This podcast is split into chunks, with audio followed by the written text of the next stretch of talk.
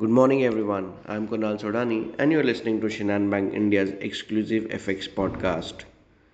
US midterm elections are on, and investors are hoping for a political gridlock that could prevent radical policy changes and for a slowdown in the pace of rate hikes from the Fed. This in turn is weighing on the dollar, US yields, and is thus beneficial for the price of gold as well.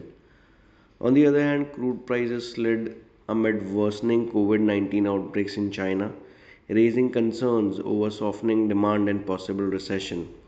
So Brent crude prices have come off to around $95 per barrel, while dollar index has moved towards 109 half levels.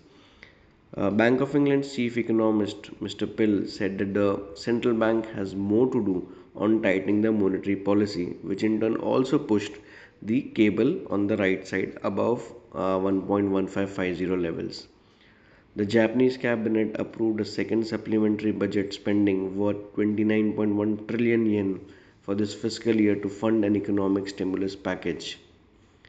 If we talk on the cryptocurrency side, Bitcoin, Ether, and many others plummeted on contagion concerns after crypto exchange Binance signed a non binding agreement to buy rival FTX non US unit to help cover a liquidity crunch. Uh, if we talk about the overall macros, there was huge movement seen in two-year German bonds, which somewhere is highlighting about more aggressiveness from the ECB, which pushed the euro higher. Uh, in turn, the dollar index lower towards 109 half levels. Brent prices lower.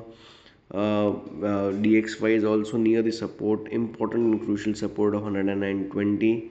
So it will be important to watch uh, if these levels hold.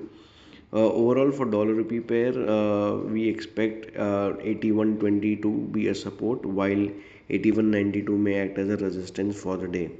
So that's all from my side, friends. Wishing you all a very happy and energetic day. Thank you.